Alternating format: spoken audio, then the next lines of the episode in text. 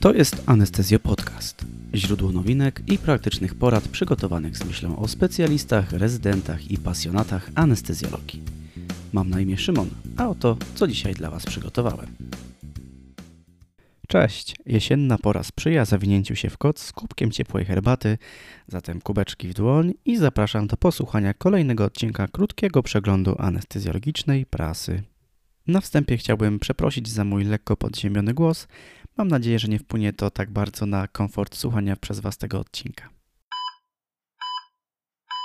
Przyjęło się, że katecholaminy jako leki o potencjale wazokonstrukcyjnym, stwarzającym ryzyko uszkodzenia tkanek przy wynaczynieniu, należy podawać wyłącznie przez dostęp centralny. Od wielu lat prowadzi się coraz śmielej próby infuzji noradrenaliny poprzez wkłucia ufodowe, a kolejne badania pokazują, że jest to metoda bezpieczna, obarczona małą ilością powikłań.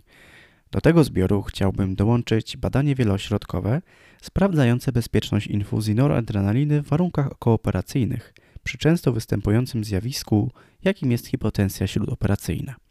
Krótkie przypomnienie. Noradrenalina pobudza receptory alfa-1 i beta-1 adrenergiczne, wywołując wzrost ciśnienia tętniczego oraz częściowo rzut serca. W owym badaniu zgromadzono dane 14 385 pacjentów z lat 2012-2016. Stosowany roztwór noradrenaliny w chlorku sodu miał stężenie 20 mikrogramów na mililitr, a stosowane dawki wahały się średnio w zakresie 1,1 do 1,1 mikrograma na kilogram masy ciała. W przypadku wynaczynienia leku zatrzymywano wlew, następnie przez kilka godzin obserwowano miejsce wynaczynienia. Spośród grupy badanych do tego powikłania doszło u pięciu pacjentów, czyli niespełna 0,03%. A jedynym obserwowanym objawem było lekkie zaczerwienienie skóry. Na podstawie wyników doświadczenia autorzy szacują ryzyko wynaczynienia leku na 1 od 8 na, na 10 tysięcy pacjentów. Musimy jednak pamiętać, że powikłania wynaczyniania leku mogą wiązać się nawet z amputacją kończyny, dlatego nie zwalnia nas to z ostrożności i wymogu obserwacji miejsca infuzji.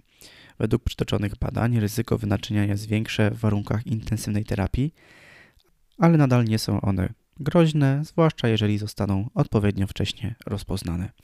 Przyczynę dobrych wyników badacze upatrują w szybkim wykrywaniu powikłania, relatywnie dobrym stanem ogólnym operowanych, dzięki czemu lek mógł się wchłonąć, a nie zalegać w tkankach i działać tam miejscowo. Warto dodać, że ośrodki te były doświadczone w prowadzeniu wlewów noradrenaliny drogą obwodową, co dodatkowo mogło wpłynąć na wyniki badań. Depresja oddechowa, czyli to straszne, przeokropne powikłanie opioidów prowadzące do bezdechu, jest rzadkim powikłaniem, wykluczając oczywiście przedawkowanie e, leków w celach rekreacyjnych. Natomiast e, depresja w znaczeniu pewnego upośledzenia ośrodka oddechowego może być zaskakująco częstym gościem na oddziałach łóżkowych. Procenty za chwilę, ale najpierw słowo wstępu o badaniu Prodigy. Randomizowane ślepe badanie Prodigy rozpoczęto od postawienia pytania o przydatność ciągłego monitorowania kapnografii i oksymetrii w rozpoznawaniu zaburzeń oddechowych u pacjentów przyjmujących parenteralnie opioidy. Drobne zmiany parametrów życiowych mogą wyprzedzać pogorszenie stanu chorego o 6 do 8 godzin. I teraz krótkie pytanie, każdy robi rachunek sumienia. Jak w Waszych szpitalach wygląda praktyka kontrolowania stanu pacjenta, szczególnie na oddziałach łóżkowych? W badanie zaangażowało się 16 ośrodków, kwalifikując łącznie 1335 pacjentów chirurgicznych. Skoro mówimy tutaj o poopioidowym pośledzeniu oddychania, warto je jakoś scharakteryzować. Przyjęte przez autorów kryteria upośledzenia oddychania po opioidach przyjmują utrzymujące się przez przynajmniej 3 minuty częstość oddechów od 5 na minutę w dół, saturację do 85 lub ETCO2 do 15 lub od 60 mm subartenci oraz okresy bezdechów o długości powyżej 30 sekund, czy też inne starzenia niepożądane związane z oddychaniem. To teraz czas na procenty. Otóż epizody depresji w badanej populacji w ciągu 24 godzin ciągłego monitorowania wystąpiły aż u 46% pacjentów, u 614 osób, co przekładało się na wydłużenie średniego czasu pobytu o 3 dni u pacjentów z przynajmniej jednym takim epizodem. Warto zaznaczyć, że średnie odnotowane BMI chorych to niecałe 30 z plus minus 8, czyli na granicy nadwagi i otyłości pierwszego stopnia. Blisko 50% pacjentów oceniono na drugi stopień, a 40% na trzeci stopień skali ASA. 90% przyjmowała przynajmniej dwa leki opioidowe w trakcie leczenia pooperacyjnego. Zebrane dane pozwalają stwierdzić, że narzędzie diagnostyczne w postaci ciągłej oksymetrii i kapnografii pozwala zidentyfikować około 74% zagrożonych pacjentów, a za największy czynnik sprzyjający poopioidowym zaburzeniom oddechowym uznano wiek powyżej 60 lat, głównie ze względu na zmiany w fizjologii działania ośrodka oddechowego oraz zmiany farmakokinetyczne leku. Badacze nie byli w stanie uwzględnić dawek stosowanych opioidów oraz konkretnych dróg podawania, co mogło wpłynąć istotnie na uzyskane parametry. Na marginesie, w przedstawionym badaniu poważniejsze zaburzenia oddychania wymagające dodatkowych interwencji rozwinęły się raptem u 10 pacjentów. Artykuł jest dostępny w otwartym dostępie. Czytelnicy Critical Care Medicine mogą zapoznać się z czteroletnią historią wdrożenia nowego parametru monitorowania aktywności heparyny w ECMO w szpitalu pediatrycznym w Seattle. Streszczenie historii jest takie, że żegnamy ACT, czyli aktywowany czas krzepnięcia i zastępujemy go pomiarem aktywności przeciwko czynnikowi 10a heparyny. Historię zaczynamy od wstępu – Przepływ krwi przez sztuczne środowisko maszyny powoduje aktywację mechanizmów krzepnięcia i mechanizmów immunologicznych, co prowadzi do odkładania się fibryny i procesu wykrzepiania, który może zablokować urządzenie, a nawet wywołać zatorowość u pacjenta. I właśnie w tym celu stosujemy heparynę niefrakcjonowaną. Powoduje to konieczność monitorowania hepostazy, aby nie przegiąć w drugą stronę i nie spowodować śmiertelnego krwotoku. Najczęściej używane w tym celu parametry to oznaczenie morfologii, płytek, a także związane bliżej z heparyną APTT i ACT. Można też oznaczać aktywność heparyny, a konkretniej aktywność przeciwko aktywowanemu czynnikowi 10. We wspomnianym szpitalu narastały wątpliwości odnośnie skuteczności ACT, chociażby w perspektywie konieczności wymiany układu pozaustrojowego na nowy, przy podejrzeniu wykrzepiania w układzie, zmniejszeniu skuteczności pracy oksygenatora, wysokiego zużycia czynników krzepnięcia i tym podobne. ACT służy przede wszystkim monitorowaniu krążenia pozaustrojowego, ale w warunkach sali kardiochirurgii, gdzie dawki heparyny są znacznie wyższe. A według różnych doniesień przy niskich dawkach heparyny ACT może być obarczone błędem pomiaru.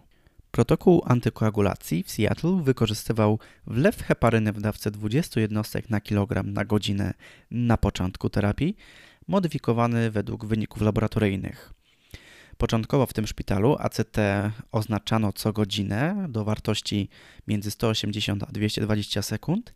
Z kolei pomiar aktywności czynnika anty-10A odbywał się raz dziennie, a pod koniec co 6 godzin. Na początku badania w tym szpitalu ACT oznaczano co godzinę do wartości między 180 a 220 sekund. Z kolei pomiar aktywności heparyny anty-10A odbywał się raz dziennie. Natomiast pod koniec badania robiono te oznaczenie co 6 godzin. Docelową wartością aktywności heparyny przeciwko czynnikowi 10A jest między 0,2 a 0,4 jednostek na mililitr. Wskazaniami do ECMO były najczęściej wrodzone wady serca i wstrząs do około 24%, niewydolność oddechowa 16% oraz inne przyczyny. ECMO w tym szpitalu prowadzono głównie wśród noworodków i w większości przypadków w konfiguracji żylnotętniczej. Terapia trwała zwykle między 4 a 7 dniami. Zmiana parametru monitorowania pozwoliła na ustabilizowanie dawek heparyny w zakresie 20-40 jednostek na kilogram na godzinę, gdzie przy stosowaniu ACT co godzinę wahały się one diametralnie między 0 a 100. Rzadsze pobieranie próbek przełożyło się na zmniejszenie prawie o połowę ilości pobieranej krwi z 41 plus minus 6 ml na dobę do 25 plus minus 11 ml na dobę, co jest szczególnie istotne u dzieci, które mają oczywiście mniejszą ilość tej krwi. Dzięki stabilniejszym dawkom heparyny osiągnięto zmniejszoną ilość krwawień oraz istotnie zmniejszoną częstość wymiany układów. Według autorów, przy uruchamianiu rocznie 50 obiegów pięciodniowych ECMO ilość wymian zmniejsza się z 28 do około 7, co przy koszcie sprzętu i koszcie monitorowania pozwala oszczędzić szpitalowi nawet 210 tysięcy dolarów. Koszt oznaczenia ACT szacowany był na 4 dolary za jeden kartridż, a w aktywności e, heparyny przeciwko czynnikowi 10A na 2 dolary. Kwas straneksamowy to lek, bez którego współczesna medycyna ratunkowa się nie obejdzie. Lek ten jest zarejestrowany do podawania dożylnego oraz w tabletkach, natomiast medycyna tworzy coraz dłuższą listę wskazań do jego podawania. Kwas traneksamowy podany w ciągu godziny od wystąpienia krwawienia jest w stanie zmniejszyć śmiertelność nawet o 1 trzecią, przy czym jego skuteczność maleje o 10% na każde 15 minut opóźnienia w jego podaży.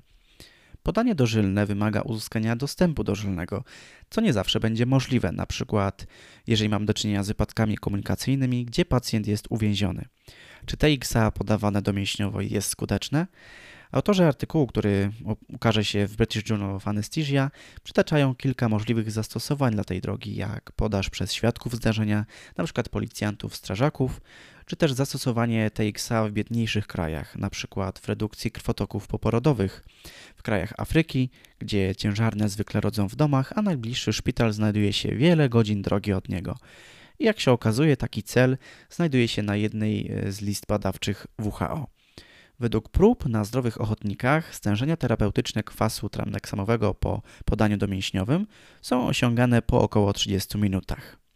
Istnieje obawa, że zmiany fizjologiczne wywołane utratą krwi mogą ograniczyć przepływ krwi w mięśniach, upośledzając tym samym działanie leku.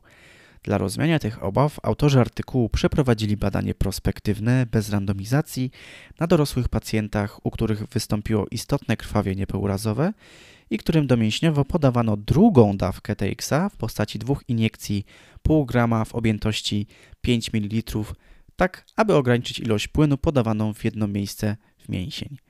Oprócz pomiarów stężenia leku we krwi, sprawdzano także czynność nerek i układu krążenia, aby wykluczyć wpływ wstrząsu na dystrybucję leku. W próbie badawczej zebrano 30 pacjentów, 24 z obrażeniami tępymi, 26 z nich to mężczyźni, a 18 osób z całej grupy przejawiało objawy wstrząsu hipowolemicznego. Reakcje w miejscu wkłucia były nieznaczne i wiązały się w dwóch przypadkach z zaczerwienieniem miejsca, w czterech z przejściowym zgrubieniem miejsca, a w ośmiu z wystąpieniem sieńca. Miłośnicy danych farmakokinetycznych mogą zajrzeć do artykułu, który jest w otwartym dostępie, ale warto podkreślić, że terapeutyczne stężenia leku, odpowiednio 5 i 10 mg na litr, podaniu, po podaniu domięśniowym osiągano po, po 4 i 11 minutach, a utrzymywało się przez 10 i 5 godzin. Jeśli chcecie poczytać dużo o kwasie traneksamowym, zachęcamy do zaglądania na zaznajomiony fanpage na Facebooku Prehospital Blog. Tlenoterapia wysokoprzepływowa to jeden z wiodących tematów w ostatnich miesiącach, oczywiście za sprawą pandemii SARS-CoV-2, no, o której tutaj dawno nie mówiliśmy. Czy dla tlenoterapii wysokoprzepływowej możemy znaleźć miejsce także na sali operacyjnej? Według metaanalizy z Anesthesia and Analgesia, która objęła cztery badania związane z tlenoterapią wysokoprzepływową stosowaną w czasie indukcji znieczulenia przy zabiegach w znieczuleniu ogólnym i cztery badania związane z zabiegami bez intubacji, również z tlenoterapią wysokoprzepływową, takie zastosowanie ma jak największy sens. Oto szczegóły. W przedstawionych badaniach, dzięki śródoperacyjnej tlenoterapii wysokoprzepływowej, ryzyko desaturacji było istotnie mniejsze. Osiągano wyższe wartości minimalnej saturacji o 4 do 5%, a także uzyskiwano dłuższy czas bezpiecznego bezdechu w trakcie indukcji o około 33 sekundy. We wszystkich ośmiu badaniach punktem odniesienia była oczywiście zwykła tlenoterapia bierna. Nie odnotowano różnic w końcowo-wydechowym stężeniu dwutlenku węgla. Warto skorzystać z tej metody, zwłaszcza podczas zabiegów wykonywanych w sedacji bez intubacji dotchawiczej. Dziękuję Wam za wysłuchanie. Zapraszam do wysłuchania kolejnego odcinka i życzę wszystkim zdrówka. Do usłyszenia.